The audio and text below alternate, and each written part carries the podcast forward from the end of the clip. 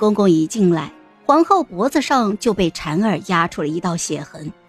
我对满殿剑拔弩张的侍卫一笑：“哼，别冲动，皇后娘娘的凤体要紧。”皇后过了最初受制的惊怒，已经镇定下来。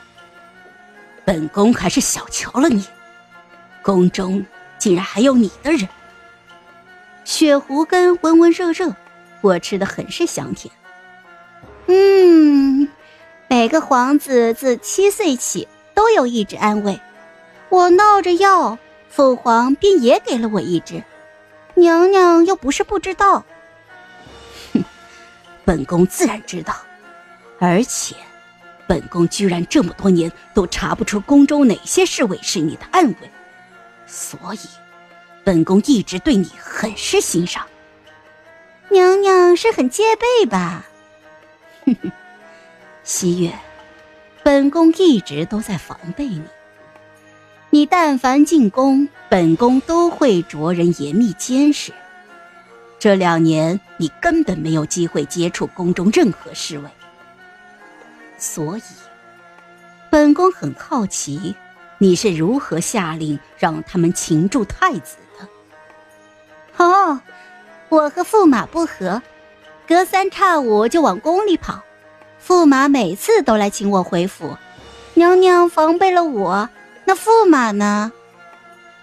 哼，你们二人果真是作戏。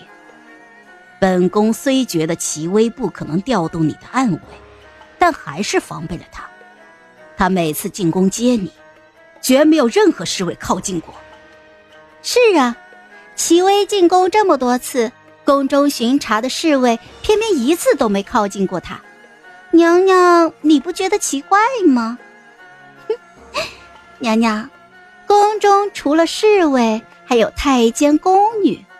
当然了，我能接触到的都是娘娘的人，但驸马每次都不愿意进宫请我回去，都是父皇逼他的。父皇每次都是随意指派一个小太监。带着他来找我，这些小太监中，但凡有一个是我的人，那我就可以联络安危了。哼，西月公主聪慧绝伦呢，唯有一个“情”字看不开。你这般信任齐威，只怕日后会后悔的。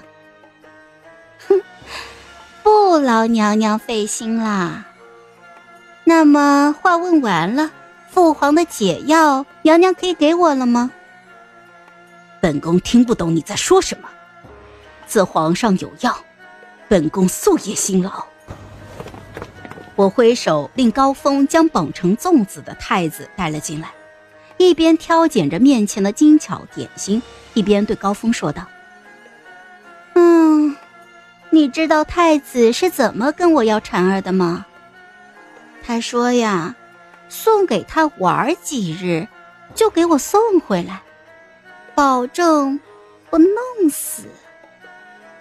高峰伸手握住了太子的左臂，太子惨叫：“啊！救命啊！母后，母后救我！”白希月，太子是为了储君，你敢让个奴才如此折辱？